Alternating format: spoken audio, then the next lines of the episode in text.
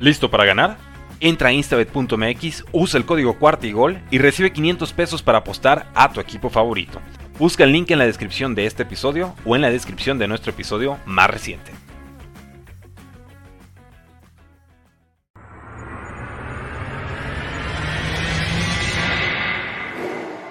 Bienvenidos a Bengals en cuarta y gol, tu podcast de Houday Nation en español dedicado 100% a los Cincinnati Bengals.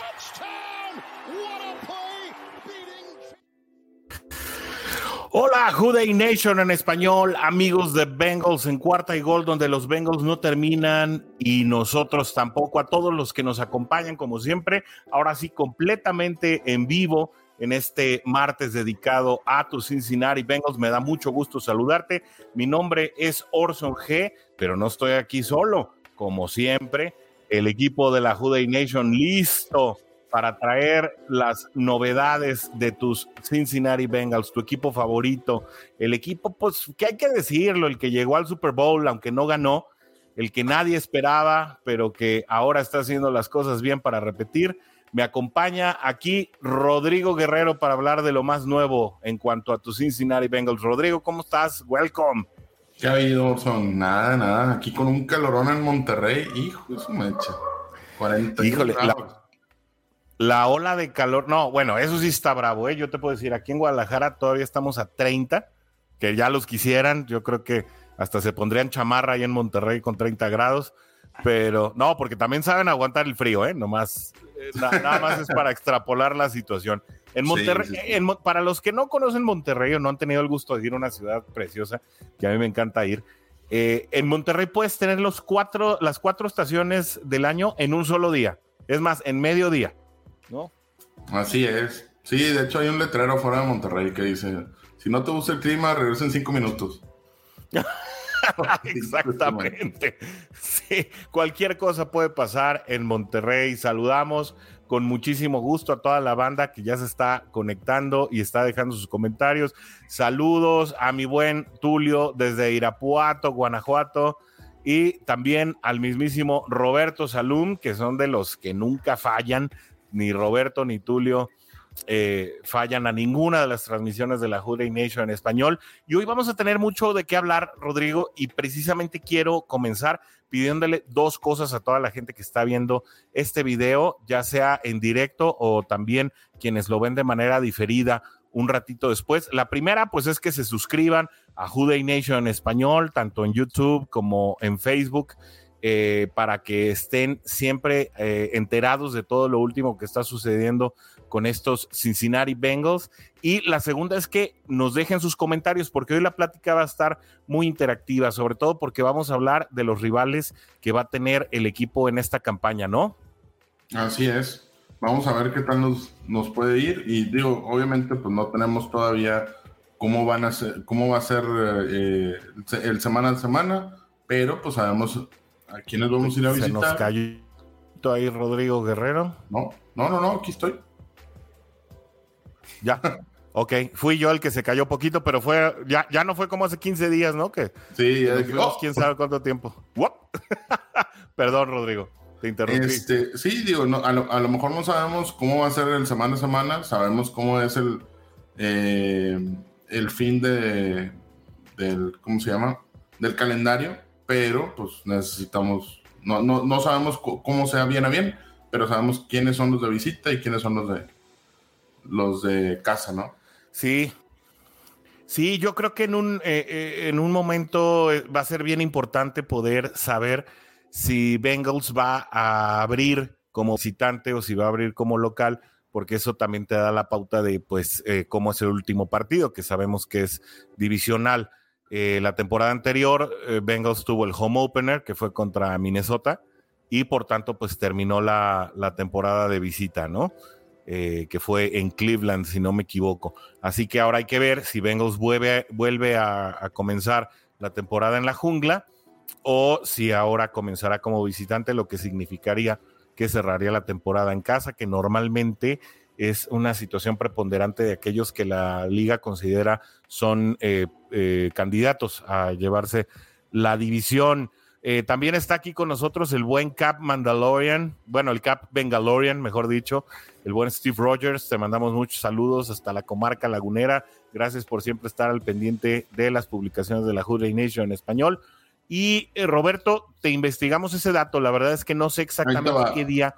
Sí, no hay un día en específico, pero es una semana después del draft. Ah, bueno, entonces en mayo, ¿no? Ya, ya de, Siempre de cajón la primera semana de mayo. La primera semana de mayo, sí.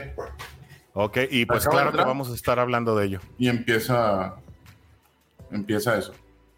Oye, ¿y el draft qué tema, no? La verdad es que eh, pareciera que al no estar ahorita en la discusión de que si se va a draftear a un eh, liniero ofensivo o a un eh, receptor de primera línea, pues parecía indicar o hacía pensar que la plática iba a estar muy aburrida para los Bengals previo al inicio de la temporada, pero la verdad es que todavía hay mucho de qué hablar, sobre todo porque pues estamos eh, tratando de un equipo que está haciendo todos los esfuerzos necesarios para ser un contendiente al Super Bowl.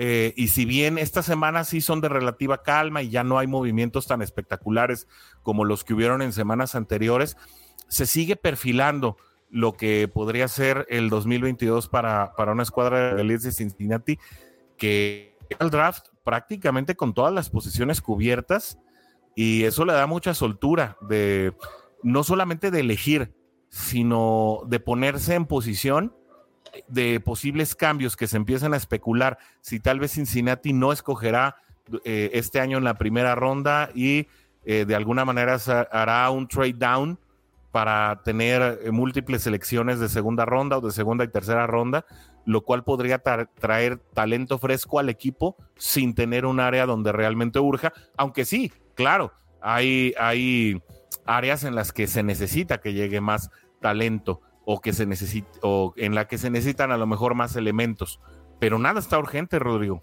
No, no, no. ¿Harías algún trade up? Trade up, no, trade down. No, no, no, no, yo sé. Ah. Pero ¿harías algún trade up?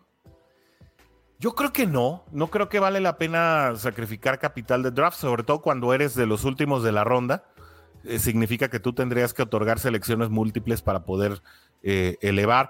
Eh, sucedió esta, yo me enteré hoy, sin embargo el movimiento se dio ayer, hubo un intercambio por ahí, creo que entre los Santos de Nueva Orleans, y no recuerdo quién fue el otro equipo involucrado, en el que se dieron ahí algunos intercambios de selecciones colegiales. Em, si no, si no es que se arregló el domingo y me enteré el lunes.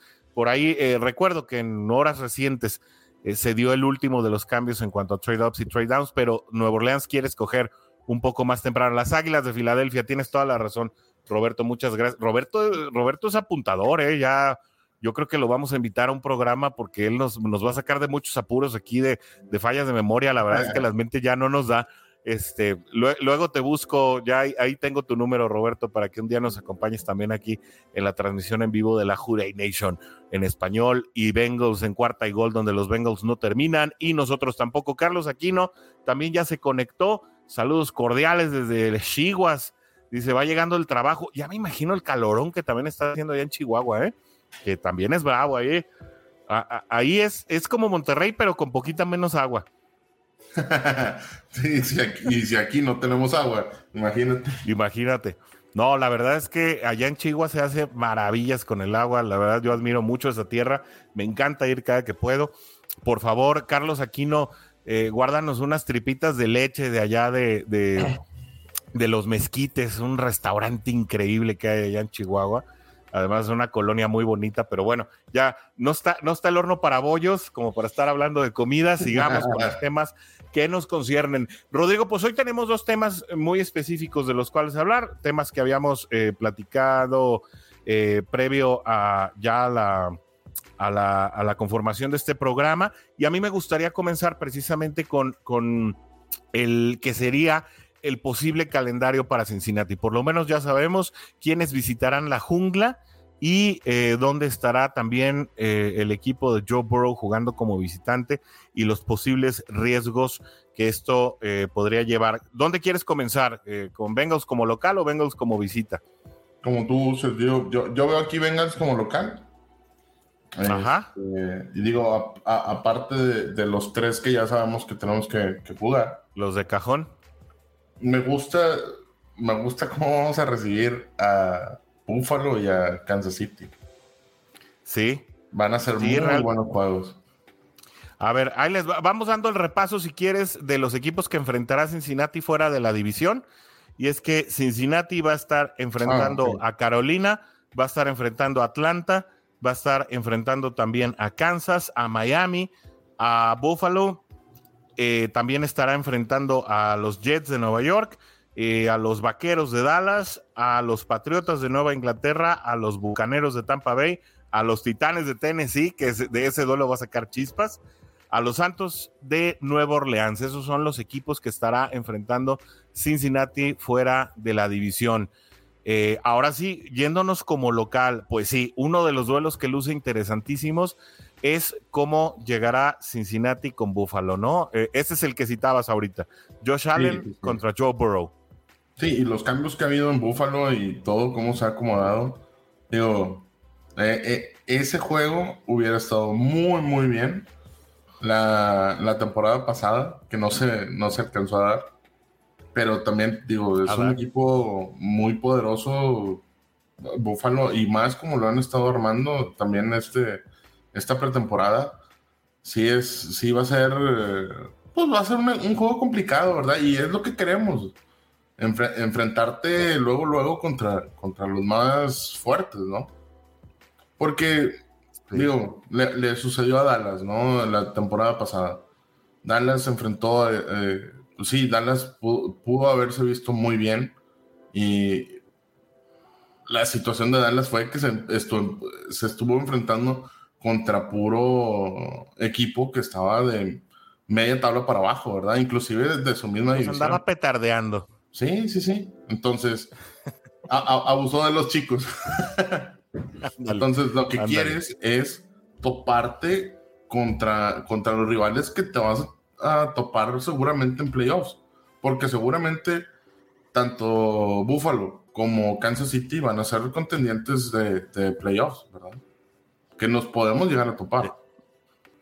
Y que nos vamos a volver a topar a Von Miller, ¿no? Que si bien en el Super Bowl contra, contra los Rams pues no fue un factor tan determinante como tal vez sí lo fue Aaron Donald, eh, pues otra vez, ¿no? Los, eh, podemos, podríamos empezar de nuevo con pesadillas del Super Bowl o ya con la nueva mentalidad de Joe Burrow, pues ver cómo precisamente ir cazando esos viejos fantasmas y darle vuelta a la página para dejarlos atrás. Sin embargo, yo creo que otro también de los duelos muy interesantes que, eh, que van a darse ahora en la jungla, porque Recordemos que las dos veces anteriores que se enfrentó Bengals a Kansas City fueron allá en el Arrowhead Stadium en Kansas City. Bueno, realmente no es en Kansas City, ¿eh?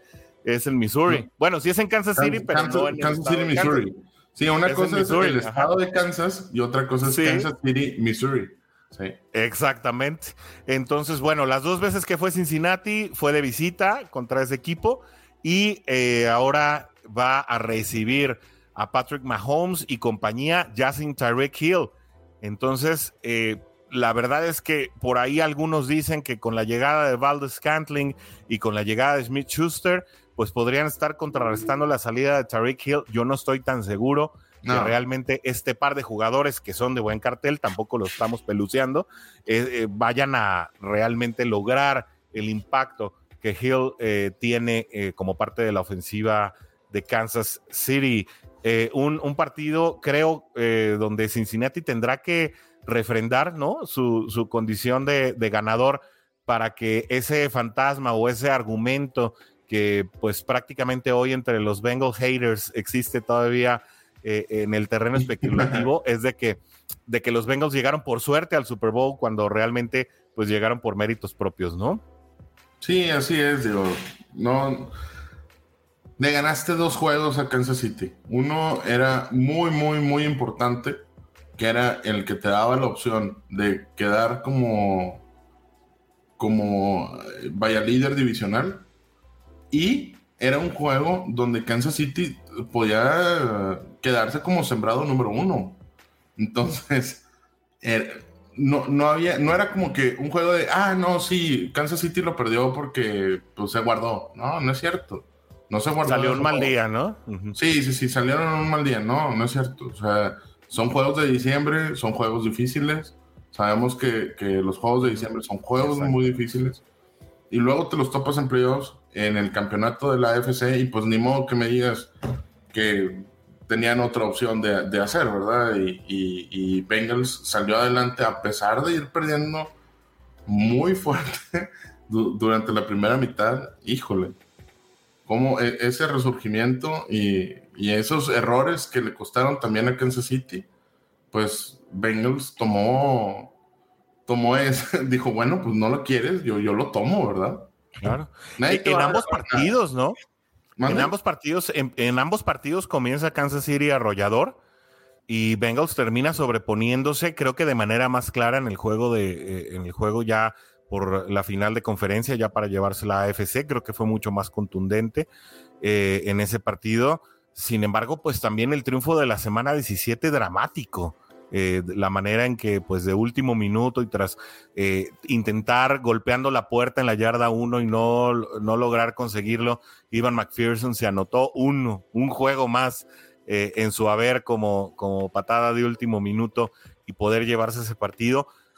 Pues creo que, creo que Cincinnati puede precisamente borrarse todas esas especulaciones de un equipo al que lo acompañó la suerte durante diciembre y enero eh, precisamente ganando en casa contra Kansas, situación que Tulio cree que sí se puede dar.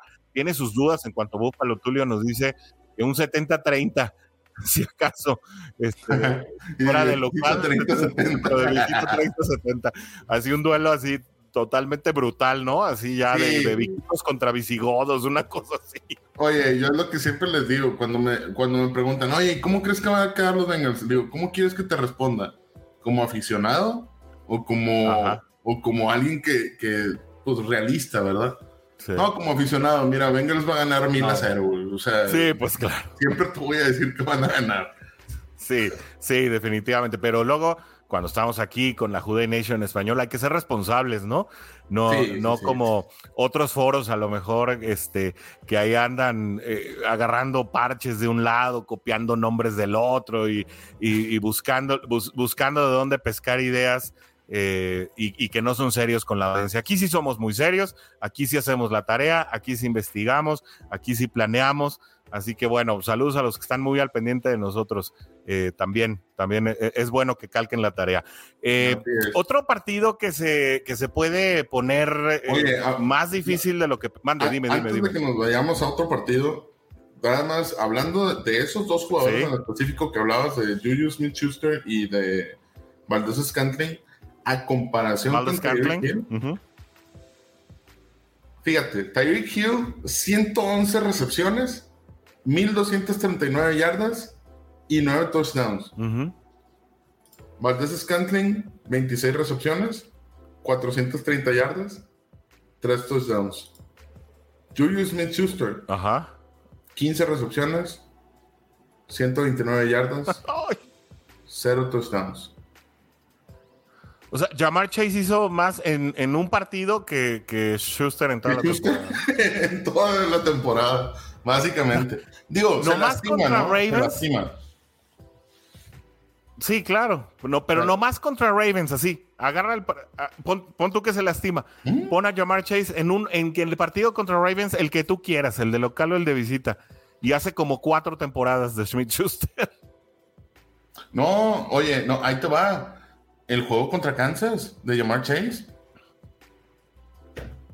También. Te digo. O sea, el, cualquiera de los tres juegos que quieras se los lleva de calle. Es más, con, esos tres juegos. Por donde le busques. Por donde le exactamente, por donde le busques, lo superó en gran manera.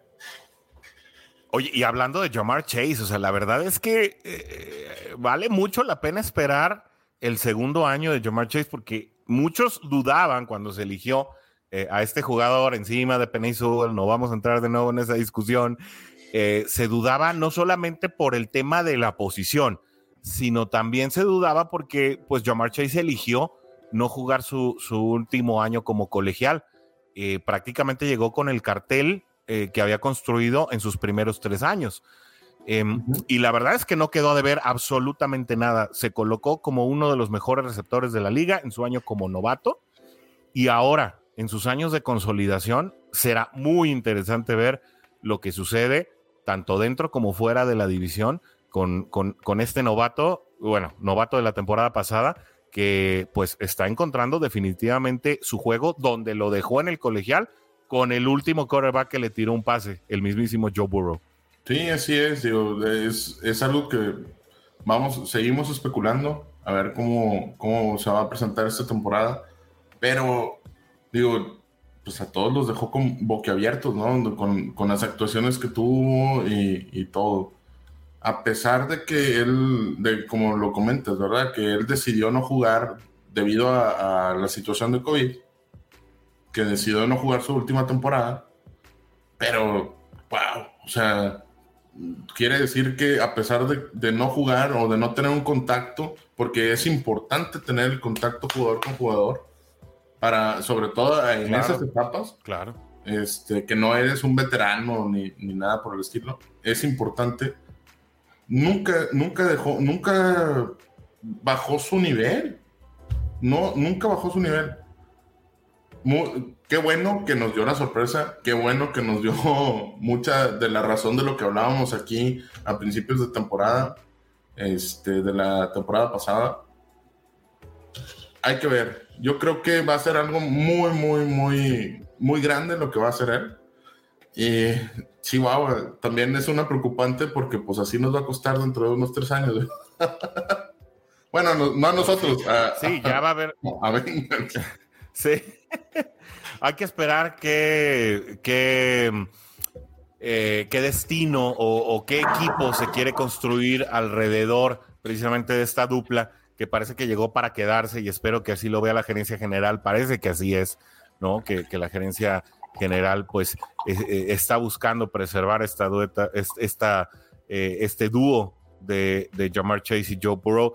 Y, y a mí me, me interesa mucho o, o, me llama mucho la atención lo que puede hacer eh, este dúo en, ya en un año de consolidación. Prácticamente Joe Burrow tuvo apenas su primer eh, temporada completa el año pasado. Prácticamente se puede decir que fue su temporada de novato, al igual que la de Jamar Chase. Así que construyendo esa relación y ya eh, con una línea ofensiva que les permita tener un poco más de tiempo a ambos, ¿no? A Burrow para el pase y a Chase para la separación, pues será sumamente interesante que, ver qué va a pasar eh, con, este, con este dúo de jugadores que pueden ser pues históricos en la NFL. Saludos a Alejandro Camaleño, que también nos, nos está visitando él acá desde Guadalajara, un amigo de muchos años. Eh, te mandamos muchos saludos, mi buen Alejandro. Me da mucho gusto que estés también al pendiente de estas transmisiones de la Juday Nation en español. Y aprovecho para saludar también a nuestros amigos de Bengals Argentina que también eh, seguidos están aquí acompañándonos ya de manera diferida. El tema de los horarios no nos ayuda. Les mandamos también muchos saludos a los amigos de Brasil, de los Jude y Brasil y los torcedores de Bengals allá en, el, en, en Sudamérica. A, así le llaman, nos empezaron a seguir en, en, las cuentas de cuarta y gol esta semana, los torcedores de Bengals. Los así torcedores. Que, bueno, también muchos, Sí, los torcedores. Eh, es, es, la, es la manera de decir aficionado o la porra. Ah, ah, ya es bien, la torcida. bien, bien. Así se le dice, la torcida es como la porra, ¿no?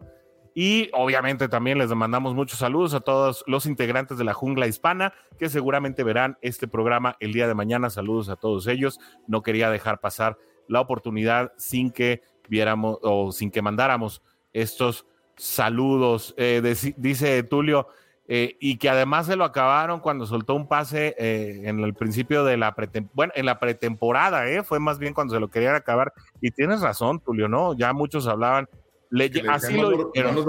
Chase ya lo estaban calificando como bust. Ya decían, este chico no, no va eso tú John Ross y que no sé qué, y bla, bla, bla, sí. sí. Y aquí se dijo, y aquí se dijo, espérate, ¿no? Y afortunadamente sucedió. Carlos Aquino nos manda un comentario grandotote. Este, yo estoy medio cegatón, vamos a tratar de leerlo completo. Sí, dice, no es suerte, es ajuste y Ajá. motivación por parte del equipo. Si los otros equipos subestimaron a los Bengals, fue problema de ellos. Los jugadores tienen la mentalidad de ganar, a eso salen, por eso es tan importante lo que hicieron los Bengals. El cambio de mentalidad y meterse en la mente que sí se puede ganar a donde sea. Es por eso que yo, que Burrow hace la diferencia. Es un líder dentro y fuera del campo. Así es. Bueno, voy a retomar este tema de la mentalidad en algo que no hemos tocado aquí en el podcast y que se nos ha olvidado meter en el guion. Y es que la semana pasada, eh, el, eh, Katie Blackburn, hija de Mike Brown y actualmente vicepresidenta del equipo, declaró a los medios que los Bengals están buscando ya crear una eh, un campo de entrenamiento intramuros, que ha sido una situación que le han criticado mucho a los bengalíes de Cincinnati porque siempre entrenan al aire libre, a diferencia de pues prácticamente la, mayoría de la liga que tienen instalaciones intramuros para poder eh, realizar eh, prácticas, pues sobre todo para no sufrir las inclemencias del tiempo o para tener condiciones controladas. algunos, algunos podcasters de los Estados Unidos precisamente eh, calificaban esta situación como el efecto Burrow, eh, Rodrigo, y creo que, creo que tienen razón. Lo decía eh, específicamente Paul Denner Jr.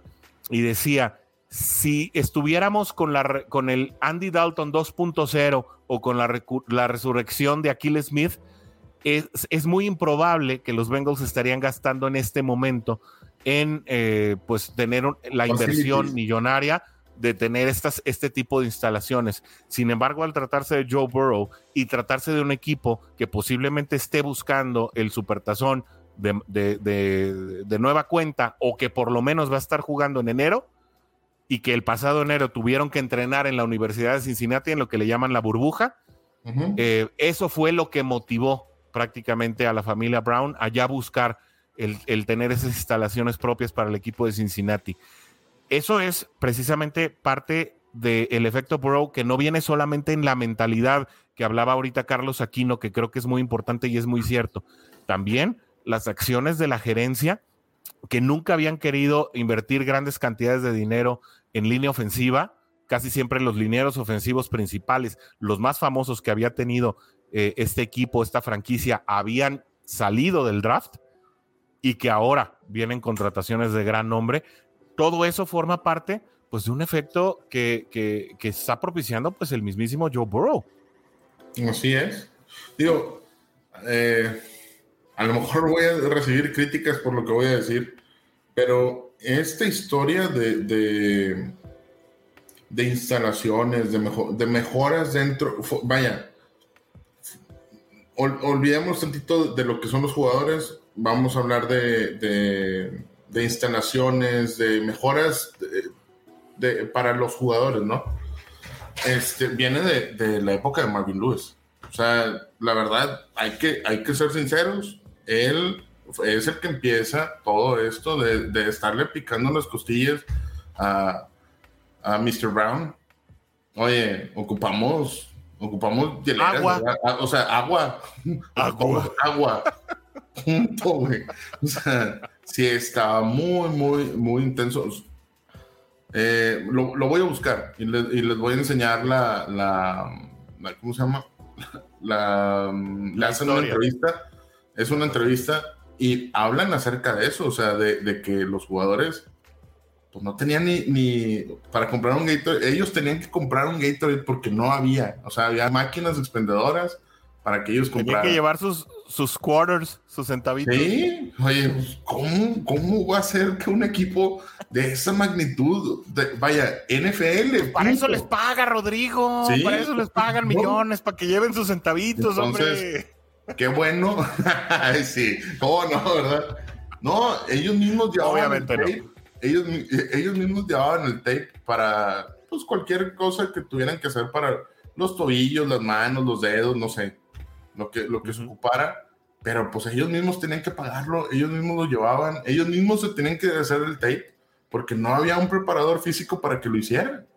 Sí, entonces, sí es muy importante el cambio que, que hizo generacional dentro, vaya, dentro de la organización Marvin Lewis, que ahorita, gracias a Dios, Katie Blackburn se dio cuenta de todo esto, aunado a la situación de, de Joe Burrow, se viene otra vez el boom de querer eh, invertir en, instalaciones, ¿no? En invertir en lo que le va a facilitar la situación a los jugadores. Porque, digo, no realmente tenemos, yo la verdad no sé, ¿hay unas oficinas realmente tal cual o eh, son las oficinas del estadio? Son las oficinas del estadio, pero aparentemente ya no caben. También tienen como que su oficina y su edificio de, instalaciones para eso, ¿no? Bueno, los Yankees son famosos por, por trabajar siempre en Yankee Stadium, ¿no? Digo, no, ya esa ya no sería una, una excepción tan, tan marcada. Sin embargo, sí escuchaba yo eh, durante la semana pasada que el equipo de social media que tiene eh, Liz Blackburn, la hija de Katie Blackburn, ya está, pues, está en tanto crecimiento que tal vez a ellos sí los van a sacar del, del estadio, literal, y ya van a empezar a, buscar oficinas externas al estadio. Sin embargo, yo creo que Mike Brown, como le gusta ir a las prácticas todos los días, le gusta estar muy... Dice, dice Katie Blackburn que todos los días Mike Brown es parte, es decir, es parte de su rutina ir al estadio, checar los últimos asuntos, aunque realmente ya es eh, Duke Tobin, eh, Katie Blackburn y Liz Blackburn quienes están haciendo eh, prácticamente todas las labores importantes. Sin embargo, dicen, siempre tomamos en cuenta su voz y él sigue teniendo la posición preponderante en, el, eh, en las decisiones que se, que se toman en el equipo. Sin embargo, parece que sí, Mike Brown eh, comienza a darse cuenta que está en el ocaso y pues está preparando y dándole lugar a su hija, que por cierto, pues fue la primera, la primera mujer en asistir a una junta de dueños la semana pasada en Florida, ¿eh? que también eso pues fue un tema histórico, es un asunto importante en el que Bengals pues por lo menos marca tendencia. Si no lo pudimos hacer con temas de instalaciones y con tema de agua y nos llegó tarde la transición y tuvo que llegar Marvin Lewis y después Zach Taylor para modernizarnos un poquito en ese tema, por lo menos en temas de cuestión de género, los Bengals ahí sí marcaron. Vamos ganando. Ahí vamos ganando. Oye, el que llegó muy a tiempo es el buen Tigrillo. Les platico quién es Tigrillo. Pues así como nosotros estamos en Bengals en cuarta y gol, donde los Bengals no terminan y nosotros tampoco, el buen Tigrillo, mejor conocido, eh, o más bien conocido también como Ángel Márquez, está encargado de Dolphins en cuarta y gol, donde los, Dolphins, donde los Dolphins no terminan y nosotros tampoco. Y, uno de los duelos que va a tener, bueno, ellos, no, no, en, venga, eh, en cuarta y gol nadie termina. Así que estamos eh, también ante uno de los rivales de la próxima temporada. Eh, Bengals va a recibir en la jungla a los Delfines de Miami, que hicieron muchísimos movimientos en este offseason y que representan un rival muchísimo más fuerte de lo que pudiéramos haber pensado que iban a ser en la temporada pasada. Antes de pasar al duelo contra Dolphins, quiero mandarle muchos saludos a Eddie Estrada, que ya está aquí con nosotros también. Y, eh, y eh, ahorita vamos con el comentario de Carlos Aquino. Aquí lo tenemos guardadito, Carlos, no te nos vayas. El duelo contra Dolphins, muchísimo más complicado de lo que pudiéramos haber pensado en diciembre que iba a ser, ¿no? Ahí llega incluso eh, también movimientos de línea ofensiva bien interesantes. Tua Tagovailoa va a tener dentro de sus armas a Tyreek Hill, que el pase le llegue ya es otra cosa, pero por lo menos el velocista ahí lo va a tener, ¿no? Oye, ¿quién se quedó como, como head coach de Delfines? El head coach de Delfines, ahorita mismo. Porque, porque, digo, para, digo, salvo que nos diga algo ahí el buen tigrillo. este, pues. Mike McDaniel, claro. Mike McDaniel. uno de los movimientos más sonados. Mike McDaniel, así es. Bueno, salvo lo que me diga por ahí el tigrillo, pero no sé qué es lo que piensa de Brian Flores. Que, que no, que lo hayan sacado de ahí de, de Dolphins. Para mí estaba haciendo muy buena labor dentro del equipo. No sé, a lo mejor nada más es perspectiva por parte de nosotros, ¿verdad? Vamos a, mira, ya vi que Tigrillo anda bien al pendiente. Le, voy a mandar un mensaje por la plataforma interna de Cuarta y Gol a Tigrillo para pasarle el link del, del estudio y que nos acompañe en la transmisión a ver si puede, ¿no? pero dame, dame un segundito para poder, este, para poder invitar a Tigrillo. Yo creo que sería una muy buena oportunidad. Aparte, yo sé que le, le, encanta estar en nuestras, eh, e, e, en, estas eh, improvisadas em, situaciones.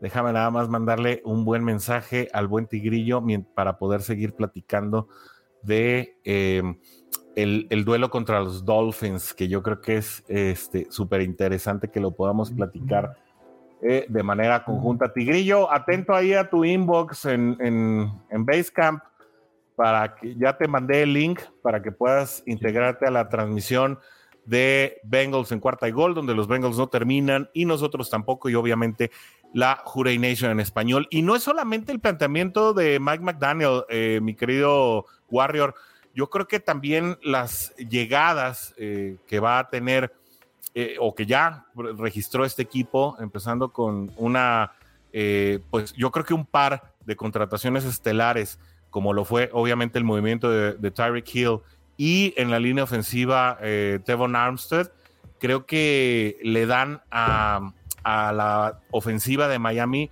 un posicionamiento radicalmente completo a lo que bien experimentó el año pasado. Va a ser una ofensiva muy diferente, no solo por planteamiento, sino por talento. Eh, y pensando ya en los jugadores que existían o que ya estaban contratados en el equipo, tanto en la ofensiva como en la defensiva. Ya me, ya me confirmó Tigrillo que en dos minutos entra acá con nosotros. Pues Delfines va a ser un equipo, déjame decir varias cosas antes de que entre. sino, sino complicadísimo. Eh, Miami pinta para ser un equipo muy complicado en 2022. Contendiente también, dentro de su división, pues digo. Yo creo que sí. Un buen, imagínate doble duelo ahí con Buffalo, Buffalo Miami. No está nada mal. ¿eh? Miami y Kansas, ¿no? Kansas es probable también que haya, que haya doble duelo. Digo, finalmente a Kansas no lo puedes descartar. Kansas no va a ser no, lo que vaya, el año yo, pasado. Yo me refiero por lo, por lo divisional. Ah, es decir, ah, ya sé a qué te refieres. Ok, de acuerdo. Y bueno, los Jets no lo están haciendo mal. O sea, esa división también eh, se, se, emparejó, se, emparejó todo. Se está poniendo interesante.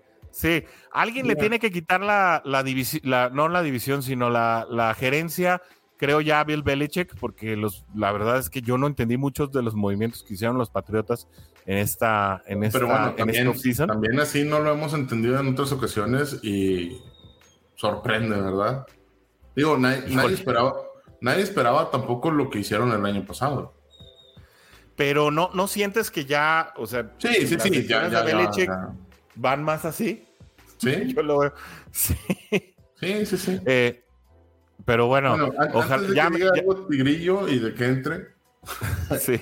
Yo lo que veo es que le Dolphins le ya dijo, básicamente al, momento de correr a Brian Flores, ya dijo, Tua es nuestro coreback del futuro. básicamente. Así es. O era, o era Tua o era, o era Flores. Oye, pero, o sea, sí está bien, ¿no? Tú eres nuestro, nuestro quarterback del futuro, pero también cuando contratas a Teddy Bridgewater con tu, como tu respaldo, Teddy Bridgewater, que ha sido titular eh, tanto en Broncos el año pasado eh, como en Panteras el año antepasado, mm, a lo mejor no con resultados muy notables ni, ni siendo el coreback que el mundo esperaba, eh, pues hablas de que ahí con un coreback canchero atrás de Tua, pues no estás tan seguro realmente de que tú sea tu coreback del futuro, ¿no? Pero sí, ojalá por aquí Tigrillo eh, pueda, también darnos un poquito más de... Tú está más propenso de que, de que se le friegue la rodilla, ¿verdad? Por así decirlo. sí. Mira, por, lo menos, dice Carlos aquí, no, no, tengo guardado tu otro comentario, ¿eh, Carlos? No, no creas que nos lo vamos a brincar, pero este viene el tema, dice, en mi opinión, ajá. No creo que sea el coreback que necesita Dolphins hay serias dudas, ¿eh? Sí hay serias dudas. Yo, yo, yo me aventé por ahí antes de, ¿cómo se llama? Antes de que, se, de que fuera drafteado Tua. No, porque ya ves que también estaba dentro de, dentro de los prospectos para, de las posibilidades para que viniera Bengals. Para Bengals, ajá. Vi todas las lesiones que tenía desde colegial, o sea, desde chico y colegial y preponderante. Y la más fuerte, la de la cadera. Sí, y aparte se acaba de volver a lesionar en, Delfines y dices, ah, caray. O sea, un coreback que no va a ser constante por ese tipo de lesiones, pues, híjole, por, muy bueno que seas, no, no me vas a servir. no hay jugador más caro que el que está en el hospital. Es la realidad, ¿no? Ah, sí, Gracias, Waynes. Exactamente, saludos a Trey Waynes. Justo de él iba a hablar, ¿no? Mira, el Cap, el Cap Bengalorian nos dice Steve Rogers, yo creo ganables, pues Atlanta, uno de Ravens, eh, Panthers, eh, uno de Browns, eh, Delfines, uno de Pittsburgh, Patriotas, Jets y Titanes. Bueno, ahí ya hablando de Patriotas, Jets y Titanes, ya son duelos como visitante. Que bueno, ya vamos bien extendidos hoy. Este traíamos el otro tema que no lo hemos abordado y todavía no, llegamos a los visitantes. Pero ya está aquí el buen Tigrillo, mira nada más, eh, representando a Dolphins en cuarta y gol, donde los Dolphins no terminan y nosotros tampoco. Un tal Ángel Márquez se coló a la transmisión. ¿Cómo estás, Tigrillo? ¿Qué onda, amigos? ¿Cómo están? Pues aquí improvisados, eh, se nos vino la loquera y dijimos, pues, ¿por qué no? El buen Orson. No, hombre. Pues, claro, el buen Orson es bien Oye, Así poniéndose la playera de Dolphins en cuarta y gol y todo el cuento. Seguro, seguro estaba casi encuerado, este, con el ventilador aquí, porque, pues, además, además, Tigrillo está en una zona de aquí de Guadalajara que le llaman Ciudad del Sol. Imagínate, ¿no? Ahí no hay sombras. No, ahí, no da la sombra en Ciudad del Sol. Así que. ¿Tienen, pues, cámaras por aquí o qué? ¿Dónde están? A ver. No, no quería decírtelo, Tigrillo, pero. Pero sí, estamos en todo. Sí, qué bueno, ¿no? Pues qué bueno que, se pudo dar así de improvisado, ¿no? No, pasa nada. Y me da mucho gusto porque se iban súper bien y pues se me antojó también venir a platicar. Oye, platicábamos, eh, el revamp de, de, de, Delfines, pues no depende solamente eh, del nuevo head coach, sino que realmente eh, mucho talento, talento además de gran cartelera, llega al equipo. Y este duelo, que a lo mejor en diciembre, si decíamos, ah, bueno, Delfines va contra Bengals o Bengals contra Delfines, podría haber lucido más disparejo de lo que luce ahorita en abril. Sí, hay muchas dudas todavía en Dolphins, ¿no? De hecho, la afición Dolphins se pregunta por qué la NFL nos pone en lugar 17, por qué estamos tan abajo en la división, en la, en la conferencia, ¿no? Y es que Dolphins en general no ha... Sí, es que no, bueno, esto es por lo menos hasta donde llegaron la temporada pasada. Dolphins no ha hecho nada, el coreback no ha demostrado nada, tienes un nuevo cocheo, la defensiva el año pasado viene de una racha perdedora y luego una racha ganadora, ¿sabes? Es decir, no ha demostrado nada estos Dolphins. Ahora viene Mike McDaniel y me choca que le digan el genio ofensivo, el mastermind a la ofensiva porque ya escuchamos a alguien así, era Adam Gates, y ve lo, lo, que vino a hacer Adam Gates, ¿no? O sea, nada.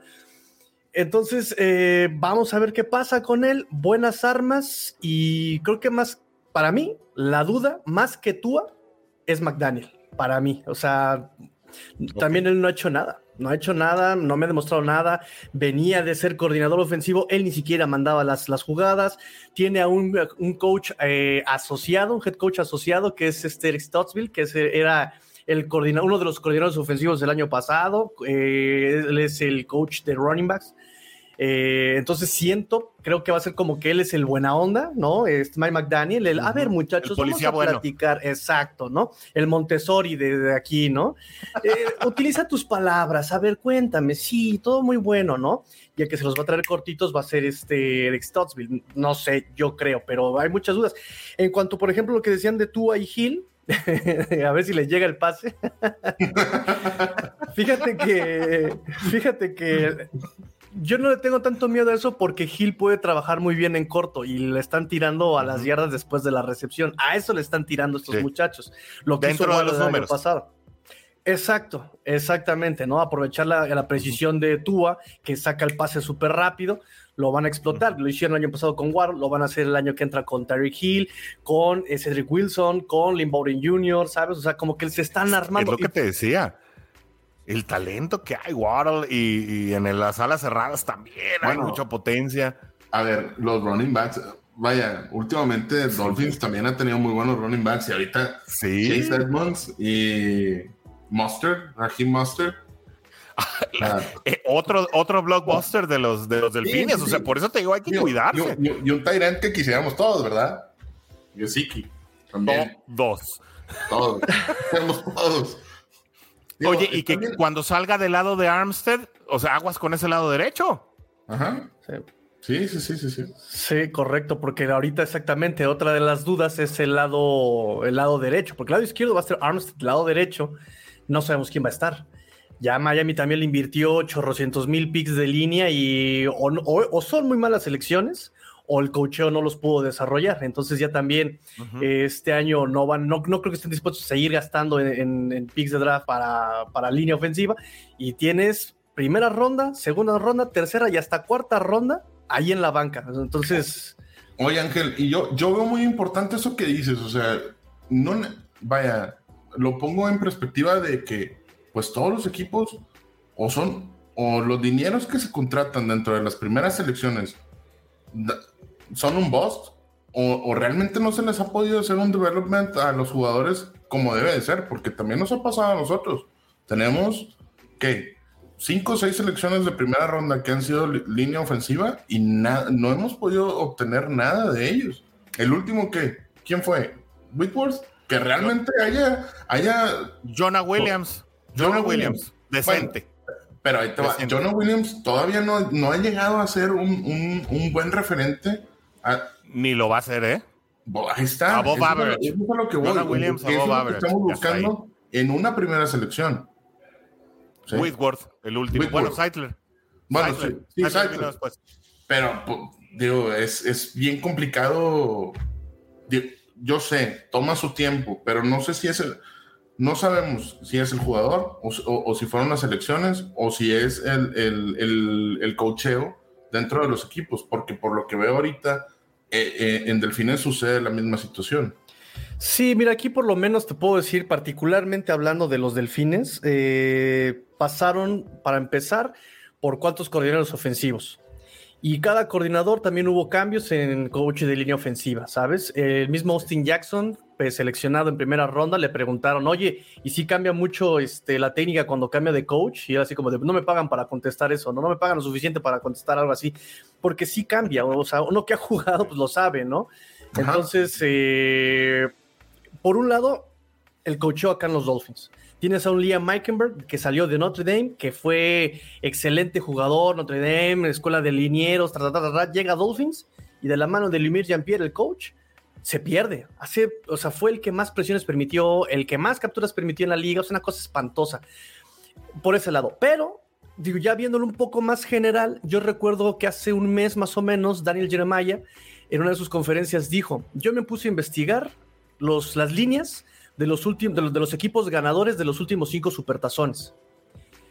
Y la primera ronda de esas líneas ofensivas eran los menos. O sea, no, uno, se va con la finta de que exactamente necesitas invertir primeras rondas en líneas ofensivas. Y él dice, y me di cuenta que de 25 jugadores que llegaron, que ganaron el supertazón de línea ofensiva, solamente 7 fueron seleccionados en primeras rondas. Entonces es muy interesante ver cómo efectivamente está ese, ese paradigma de que una, buena, una línea ofensiva seleccionada en primera ronda te va a llevar lejos, ¿no? Y ahí está Bengals también, una línea ofensiva que tenía Isaiah, ¿cómo se llama este muchacho? Isaiah Prince. Isaiah Prince. Ese muchacho lo cortamos aquí de Dolphins porque era malísimo, te lo digo. Entonces yo lo veía y cómo puede ser también era malísimo. Sí, por eso lo veía yo exactamente. Dije, ¿cómo puede ser titular en puede ser Era el suplente de Riley Reef. Era suplente de Riley Rift, Grillo, que se lesionó en la semana 11. Ya. Y no hubo para dónde hacerse. Sí, no, de hecho hicieron un estudio 2019, 2020, y este, donde el, 68, este, el, ¿cómo se llama? un el fulano, ¿no? El Bobby Hart de la temporada anterior, de hace dos temporadas, Bobby Hart, no, que Bobby Hart era o sea, imagínate que Isaiah Prince fue un upgrade con respecto a Bobby bueno. Imagínate. No, no, no, no, no, Y eso es a lo que iba yo justamente, porque no me acuerdo, no escuché que hicieron un estudio con Bengals, por ejemplo, no sé si fue eh, llegando este Zach em, Taylor. Taylor, ajá, eh, pero habían dicho justamente que en un ranking de la línea ofensiva de NFL, los titulares estaban, te voy a inventar un número, eh, del 1 al 100, los titulares del, los, del equipo NFL, de los equipos NFL. Los Bengals estaban rankeados en el 150 y tantos, 153, o sea, no eran ni primer equipo, o sea, estaban jugando con puro suplente y suplente malo, o sea, dije, no, no es posible que le hagan eso al pobre Joe Burrow, no, no, no. Eh, eso fue hace dos años en la temporada como nomato de Joe Burrow que sí, eh, definitivamente Cincinnati sufrió previo a la llegada de Zach Taylor un proceso de involución muy fuerte en cuanto a la línea ofensiva, precisamente cuando Frank Pollack deja el equipo. Eh, o bueno, Zach Taylor prescinde de los servicios de Frank Pollack y pues vaya que pagó, eh, sí pagó la cuota o pagó la novatada en ese sentido, eh, porque no solamente no pudo retener al talento que de por sí Cincinnati había fallado en retener al, al talento de una línea ofensiva que Andy Dalton tuvo prácticamente esplendorosa con Clint Bowling, eh, Kevin Seidler, Andrew Whitworth, hasta Andrew Smith había jugado bien con esa línea ofensiva, incluso Andrew Smith en, el tackle derecho, y que había sido una, una línea ofensiva bastante buena. Y de ahí, cuando eh, la oficina principal plantea suplir a Whitworth y a Seidler con un par de prospectos colegiales llamados Cedric O'Buey y el otro Jake Fisher, eh, que definitivamente pues ningún, ni el uno ni el otro fueron, pero ni remotamente eh, el talón de los que se fueron.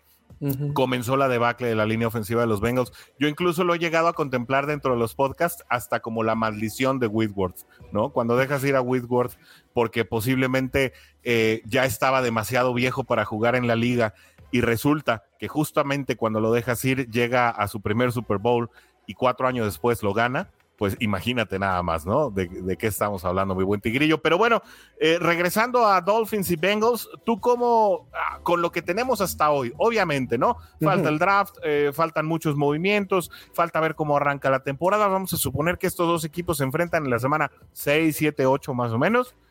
¿Cómo esperas ese duelo? desde el lado de los delfines, ¿cómo se ve? Desde el lado de los delfines, te digo, aún es un incógnito. Me, han preguntado, Tigrillo, ¿tú cómo ves a los Dolphins el año que entra? ¿Y cómo puedo yo decir cómo los veo cuando ni siquiera hay, hay constancia, ¿no? No, no, no hay constancia. La defensiva se queda idéntica, pero eso no significa que sea bueno. Porque te, digo, tenemos dos caras el año pasado de una racha perdedora y muchas fueron por la defensa que no aguantó. Tú los dejaba en posición para ganar, la defensa se desfondaba y terminaba perdiendo el partido. Eh, en el roster, no te puedo decir más del roster. O sea, el roster es un roster adecuado, un roster congruente, eh, muy rápido, veloz, desde los running backs, los receivers, tenemos línea. o sea, no hay pretextos. Ya tú, tú si podía meter pretexto, no tiene ya de dónde hacerse, ¿sabes?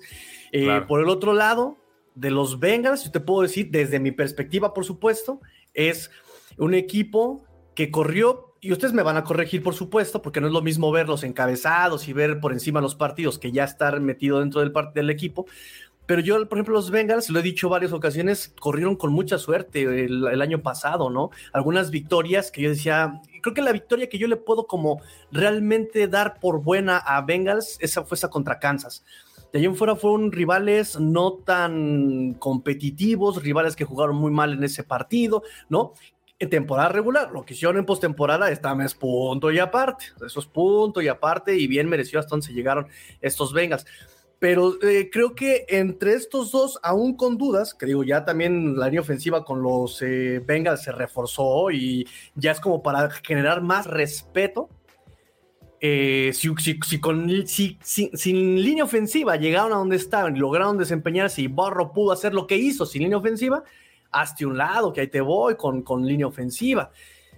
Pero eso le voy a sumar un intangible, que es la constancia en el cocheo. Ya es que el tercer año de Zach Taylor. Sí, eso. Es el cuarto ya. Ya va a ser el cuarto, año. ya pesa mucho eso. Ya, ya agarró ritmo, ya conoce a su escuadra, ya trabajaron juntos, ya. Entonces, si de por sí era un rival incómodo, ahora con el proceso que lleva eh, interno Vengas, me parece un rival de respeto, ¿no? Porque también su agencia libre fue muy inteligente cubriendo sus necesidades, ¿no? ¿Cuál fue la necesidad principal? Línea ofensiva, cubierta, ¿no? Se trajeron a Ted Carras, me parece, ¿no? Fue también centro de Dolphins 2020, ¿no? Alex Capa, ¿no? Entonces, fueron... Y Collins fueron decisiones, sí, es el alcohol ese fin de semana, no me podía yo ni meter a bañar porque estaba yo en el Twitter digo de su madre. No le eches la culpa a Collins, Tigrillo, tampoco, ¿eh? No, no, no, no. Bueno, es que, ahí, hablamos del efecto Joe Burrow, que era lo que, lo que hablábamos el podcast anterior, que es increíble cómo él lo invita a su casa junto con los otros dos este, linieros, con, Carras y con, y con Capa para que tengan como que una cena o una convivencia no sé si jugaron adivina quién o Y sus parejitas, ¿eh? También. No, no, no tengo idea, ¿verdad? Pero jugaron juegos de mesa, Rodrigo. Decía. Oye, pero fíjate que le preguntaban en un, en un podcast, en el de Hear That Podcast Growling, le preguntaban precisamente a Lael Collins, pues, ¿qué hicieron esa noche, no? Eh, y una de las preguntas, eh, bueno, obviamente que sí, que, hicieron juegos de mesa y que estuvieron ahí también jugando videojuegos, pero que estuvieron, o sea, realmente como niños de secundaria, ¿no? Y le llamaba mucho la atención a Lyle Collins que lo único que tenía Joe Burrow para comer ahí en la cocina, pues eran unos cupcakes y algunas botanitas. Uno pensaría que a lo mejor pues hubo mucho alcohol y que a lo mejor este pues hicieron una juerga hasta altas horas de la madrugada y que a lo mejor había un gran banquete. No, había cupcakes, había algunas botanitas y jugaron videojuegos. Ese fue el tema. Y con eso convencieron a la él. De a chamacos de, secundaria, qué cosas. No, yo también me dijiste en una cena, dije un banquete, acá, padre, el pollo, el pavo, el cerdo, no, algo. el cortezón de carne o algo así, ¿no? Ajá. Sí. Un corte estilo Monterrey, como los que tú estás acostumbrado, Warrior. Un, tomahawk eh, eh, en, lajas de oro. Oigan, pues llegamos ya a la hora de transmisión. Eh, tenemos algunas preguntas eh, o, comentarios también del público. Carlos Aquino pregunta, y aquí tú también te la, tú también vas a estar en el juego Tigrillo. Dice: eh, ¿Qué tan cierto es que Zach quería a Justin Herbert sobre Burrow? Totalmente falso. ¿no? si algo se sabía, era que la elección de Zach Taylor era el, el aquel entonces mariscal de LSU y no había nada que, le moviera la mente, porque sí, dentro del juego estaban Herbert y el mismo Tua, ¿no? Tú te acordarás ese draft. Eh, mi querido Tigrillo, tú también andabas muy al pendiente de las situaciones.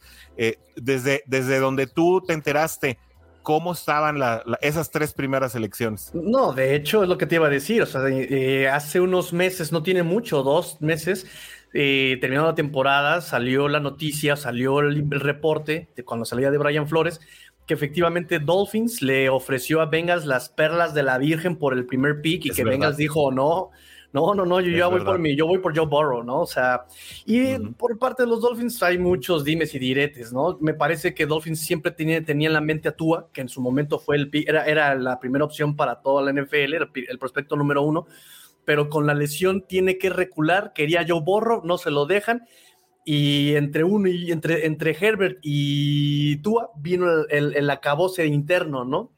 Y tuvieron que irse con el plan con Tua, ser paciente, la lesión, la rehabilitación, pero pues bueno, vamos a ver si con el apoyo el año que entra despierta este muchacho. Ya, ya le aventaste pasiones, mi buen tigrillo, porque el buen Cap Bengalorian, Steve Rogers, nos dice, pero que también hubo partidos donde Bengals corrió con mala suerte, ¿eh? por ejemplo, contra Green Bay, que sí, se perdió literalmente por una ráfaga de viento. Eh, justamente hablábamos al principio de, este podcast, Tigrillo, de que sí, tal vez, como tú lo decías, si miras los headlines o a lo mejor si, si, te basas en el headlight, eh, pues en el highlight, perdón, pues parecería que Bengals tuvo suerte en algunos juegos. Sin embargo, ya mirando los partidos a profundidad, pues te das cuenta que, realmente trabajaron esos partidos y que sobre todo a nivel defensivo, eh, pues la, la, intervención de Luan Arumo, eh, de manera que pudo frenar los esquemas ofensivos o por lo menos disminuir a ofensivas rivales como la de Kansas, que no es fácil de hacerlo, prácticamente nulificar a Travis Kelsey. Bengals fue uno de los únicos equipos que logró hacerlo eso y además no lo hizo con un titular. Fíjate, lo curioso es que quienes nulificaron a Travis Kelsey en su momento fueron un eh, tal Ricardo Allen, que acaba de anunciar su, su retiro, que jugó la mayor parte de su de su vida con los Falcons de Atlanta. Y eh, otro tal, este, exactamente, y otro tal eh, Troy Flowers, ¿no? Que también llegó en waivers a Cincinnati. Y esos dos, con su gran estatura y, con algunas características físicas, pudieron neutralizar al buen Travis Kelsey y con ello llevarse esos dos partidos contra Kansas. Charlie Guerrero le manda muchos saludos a, al buen Warrior. Y Roberto Salum también nos dice que pues no, no cree en algo de lo que dijimos aquí, dice, porque hasta hubo la opción de cambiar la selección con Dolphins porque ellos también querían a Ah, claro, lo que decía Tigrillo ahorita. Roberto lo que está haciendo es contestar el comentario de Carlos Aquino. Por aquí también, eh, León Gustavo Hudson nos eh, comenta cómo ven a la defensiva para esta temporada. ¿Será tan efectiva como el año pasado? Pues creo que eh, mucho dependerá, y yo creo que ese es un tema que también debemos recuperar, eh, es pues qué, tan, qué tanto impactará el, el hecho de que Larry Ogunjobi podría no regresar al equipo. Eh, por ahí algunos eh, comenzaron a especular con el posible regreso de Larry Ogunjobi tras fallar el examen físico con los Osos de Chicago, que le habían ofrecido un contrato multimillonario y multianual. Y el mismo liniero defensivo tuiteó la semana pasada esos ojitos abiertos que, le que ponen a mucha gente a soñar y, les, eh, y nos ponía estén, estén sintonizados, como tratándole de dar a entender algo a la Juday Nation o a sus seguidores. Es lo que no sabemos. Posiblemente estén trabajando un contrato, pero es complicado por lo que decíamos, Warrior, ¿no? La semana pasada, el impacto en el esquema con BJ Hill ya proyectado como titular. Sí, es complicado que regrese este, un Jovi, pero a ver, ¿cuántos cambios hemos tenido en la defensiva? Se fue Ricardo Allen, que era suplente, se fue un Jovi. Realmente sí, seguimos teniendo la misma defensiva. ¿por qué no habría de, mejorar inclusive? Porque, pues, digo, si así lo vimos, cómo se compenetraron, que, que, era la armonía que yo les, les comentaba de la temporada pasada, cómo todas las piezas se fueron eh, embonando, cómo esos engranes fueron funcionando tan rápidamente y cómo Luan Aurumo pudo hacer esos cambios. Fue un Bengals de segunda mitad. Fue un Bengals de segunda mitad. La segunda mitad es la defensiva y lo vimos con Kansas también. O sea, y Kansas yo creo que es el, el, el, como el fue el examen para decir, hacer, para hablar acerca de la defensiva. Detuviste en el primer juego a, a Kansas a tres puntos y en el segundo juego lo, lo ganaste debido a la defensiva. Lo ganas debido a la defensiva. ¿Por qué? Por esos ajustes de Luan Aurumo. Y, vaya que yo era de los que le tiraba también a Luan Aurumo. O sea, ¿por qué? Porque no le veíamos nada. Le cambian, le cambian todo el esquema, le traen jugadores nuevos, le, arman una buena defensiva y oh sorpresa, ¿verdad? Él, él ya puede trabajar con esa línea defensiva.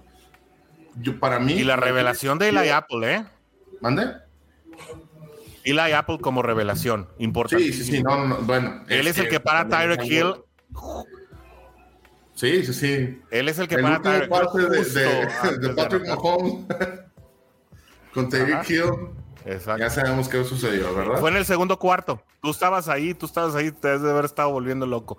Segundo cuarto, busca a Kansas anotar a toda costa y no lo logran por Eli Apple. Bueno, pues antes de irnos, porque ya pasamos de la hora, ya nos llevamos acá de largo la transmisión y Tigrillo se nos está durmiendo. No es cierto, Tigrillo. No Oye, eh, pues ya los otros dos duelos Ah, bueno, mi, hermano Charlie Guerrero es, ese es mi hermano y es delfín, aparte.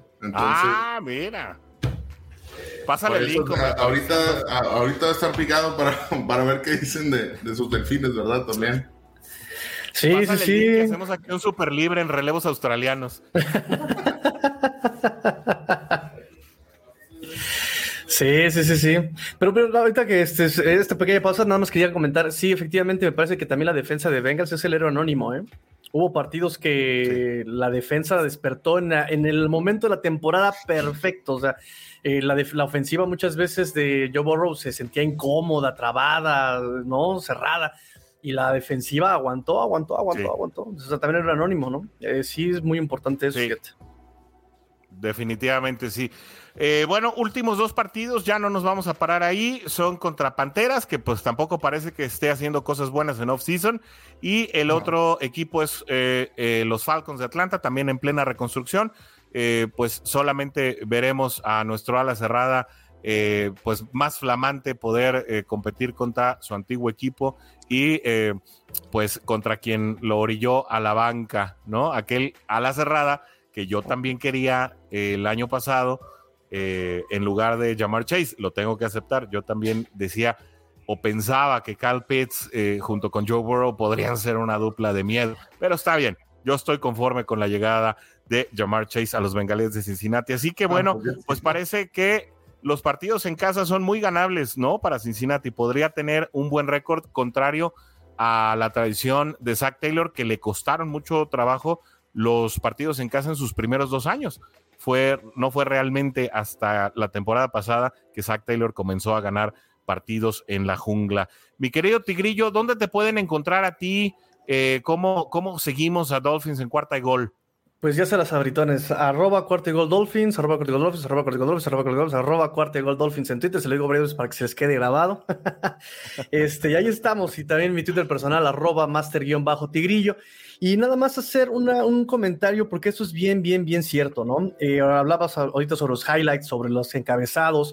Eh, nosotros también acá en Dolphins, como que la cerecita del pastel para creer en esta, en este, en esta gestión, en este front office, era, además de traer a Terrell Armstead, de traer a estos running backs, a Terry Hill, a, a Mostert, a Chase Edmonds, era deshacernos de nuestro liniero por el que le rompieron las costillas a Tua, Jesse Davis. Lo terminan despidiendo a Jesse Davis, por fin, celebramos nosotros los Dolphins, pero llegan eh, analistas NFL, ojo, analistas NFL del calibre y el mismo Ian Rappaport diciendo que Jesse Davis, un liniero versátil, eh, experimentado, eh, con mucha profundidad, y, todos los que conocemos el proyecto, que, estamos metidos en Dolphins, decimos, bueno, tú estás loco, bueno, tú estás tonto, estás ciego, como que ¿por qué dices que Jesse Davis es versátil cuando ni una sola posición no la juega ni al 75%, ¿sabes? Ha jugado de centro, de guardia, de tackle, no lo hacen al 50%. Entonces, gente que me escucha, Bengal, Dolphin, equipo que sea, apoyen a este tipo, apoyen este tipo de proyectos que son serios, que se informan, que están todo el tiempo metidos con el equipo, que están analizando particularmente los detalles de los equipos porque son proyectos bien nobles y que les van a dar mejor información de primera mano que gente que, que trata de estudiar la NFL en su generalidad y no logra comprender este tipo de detalles, particularidades que son propias de cada equipo. Es muy difícil estudiar la NFL en su generalidad porque es todo un mundo, cada equipo es un universo, es difícil abarcar todo, lo entiendo, no los culpo, pero sí apoyen ese tipo de proyectos como aquí este el del buen Orson, eh, el, de Cuarta Gold Dolphins, eh, donde nos clavamos, nos apasiona y les vamos a dar información certera, veraz, por lo menos repasada y comprobable. Eso es todo, amigos. Apoyen. Así es, Tigrillo. Sigan los especialistas. Eh, Ian Rappaport y, bueno, obviamente todo este calibre de, reporteros, eh, de insiders de la NFL, son muy buenos para saber qué está pasando en la gerencia. Ellos tienen muchos conectes en las gerencias, es decir, eh, esto pasa por aquí, esto pasa por allá, pero realmente para, para saber el acontecer diario de un equipo y las minucias es precisamente con proyectos como el del Buen Tigrillo, que también está haciendo un trabajo extraordinario en, en Dolphins en cuarta y gol, y todo el equipo de cuarta y gol que la verdad eh, se está desarrollando de una manera increíble y al cual nos preciamos eh, y nos sentimos muy orgullosos de pertenecer aquí en este proyecto paralelo con la Juday Nation en español. Rodrigo Guerrero, pues nos vamos, yo creo que regresamos la semana que viene con los duelos de Cincinnati como visitante, que parece van a estar mucho más complicados que los duelos en casa. Así es, nos tocan los, los siguientes duelos de visita y también ver eh, lo del roster de la defensiva lo dejamos para el siguiente podcast. Así es. Así es. Y bueno, pues por hoy nos despedimos. Agradecemos mucho a todos quienes nos estuvieron acompañando en esta transmisión de la Hoodie Nation en español en paralelo con Bengals en cuarta y gol, donde los Bengals no terminan y nosotros tampoco regresamos la próxima semana, martes a las seis, como siempre. Tigrillo está los todavía estás los sábados, Tigrillo, con tu en vivo. Sí, sí, sí. Todos los sábados. De hecho, ah, pues en mi canal casi diario si hay noticias y los sábados en la página de Facebook, YouTube, todos los sábados a las 12 del día también ahí estamos con resumen en la semana y QA con toda la pandilla que se junta. Síganlos porque realmente es muy buen material. Además, los vamos a enfrentar este año. Vale mucho la pena estar al pendiente de lo que van a hacer los Dolphins, que van a ser un rival complicadísimo, creo, para los Bengals, más allá de lo que muchos pudieran pensar. Les agradecemos mucho el placer de su atención. Mi nombre es Orson G. Me da mucho gusto, como siempre, estar cada martes con ustedes en la Juda Nation en español. Y no nos podemos despedir sin nuestro tradicional rugido, mi querido Rodrigo, y a ver si el tigrillo nos acompaña. Aquí no nos podemos despedir sin nuestro tradicional.